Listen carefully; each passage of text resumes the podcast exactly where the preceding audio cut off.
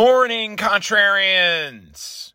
Wednesday morning, May 17th, 6:45 a.m. I wanted to wait for Target earnings before putting out this release because this is going to set the direction of markets one would expect.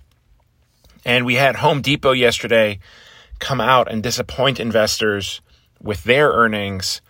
Target earnings were a little better, but but the overall caution here that Home Depot expressed yesterday about the US consumer, that was basically repeated here by Target.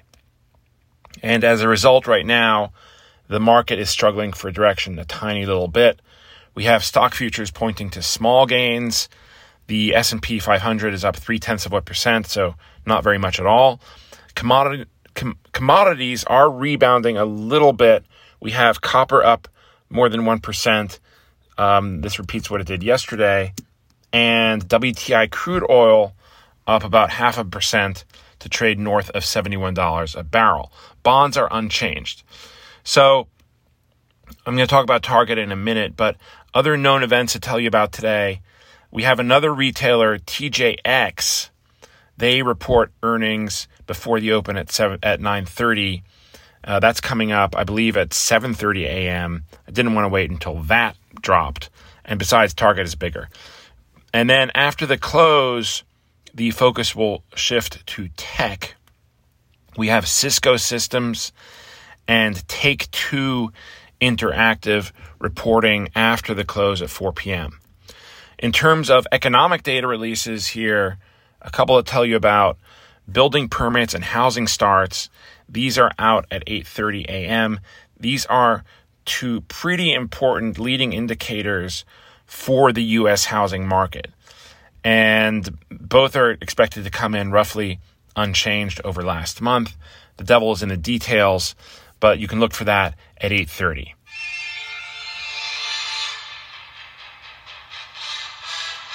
Yes,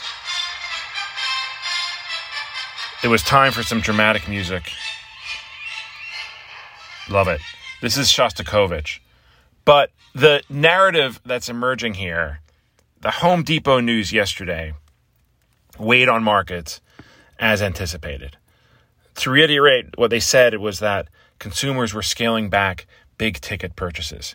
And today, Target basically said the exact same thing.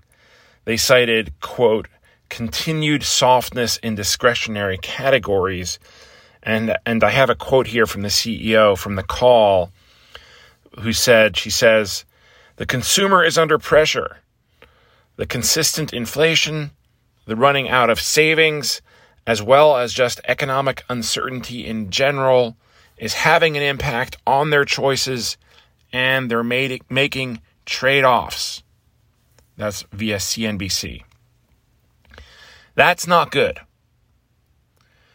The US consumer has been resilient here the last couple years since COVID. And that is basically what has kept the economy, the global economy, from rolling over into recession so far. If the US consumer starts to retrench, it will be bad for the economy. There's no way around that. It will be bad for stocks. It will be bad for risk assets in general. It would probably be good for bonds because as the economy slows and potentially falls off a cliff, the Fed will come in and cut interest rates, and that will be good for bonds. But inflation will need to subsist first. And you can get lower inflation when you get lower growth and when you have consumers retrenching there's less demand for things. That helps inflation. Now, it doesn't look like the market is paying all that much heed to this quite yet. And in fairness, this is just two companies saying this, so maybe that's why. But they're two pretty big companies Home Depot and Target, two of the bigger retailers in the US. The biggest is Walmart, they report tomorrow. But Walmart is more of a, they don't really do luxury goods or anything like that. And it's also worth pointing out that the US consumer hasn't stopped spending altogether. They are just shifting their purchases, according to what Target and Home Depot are telling us. But that is the first move that you get when the consumer retrenches. Less spending on luxury goods, more spending on household items and consumer discretionary stuff, maybe some spending on brand X type of things. So, this is very much the type of thing that you want to watch as a leading indicator for the economy. As the US consumer goes, so goes the global economy. It's that simple. And again, the US consumer has been very resilient here, but that can't last forever. And here now are some indications that it, it is indeed starting to end. So I leave you with that. Now, if you don't buy this, of course, then, and there is a dip, you could buy the dip. You figure that growth stocks would be good for this if, if there is still juice in the economy. And this may be a temporary dip, who knows? And then we have our friends, the regional banks, and these have quietly started to rebound again. The KRE, the broader ETF that tracks the sector, is up 2% this morning and it's up a couple percent on the week. The Bank of Hawaii has had a very strong week, rallying more than 10% from its lows. I wish I could tell you I bought at the lows. I didn't. In fact, I didn't buy all week because I got scared.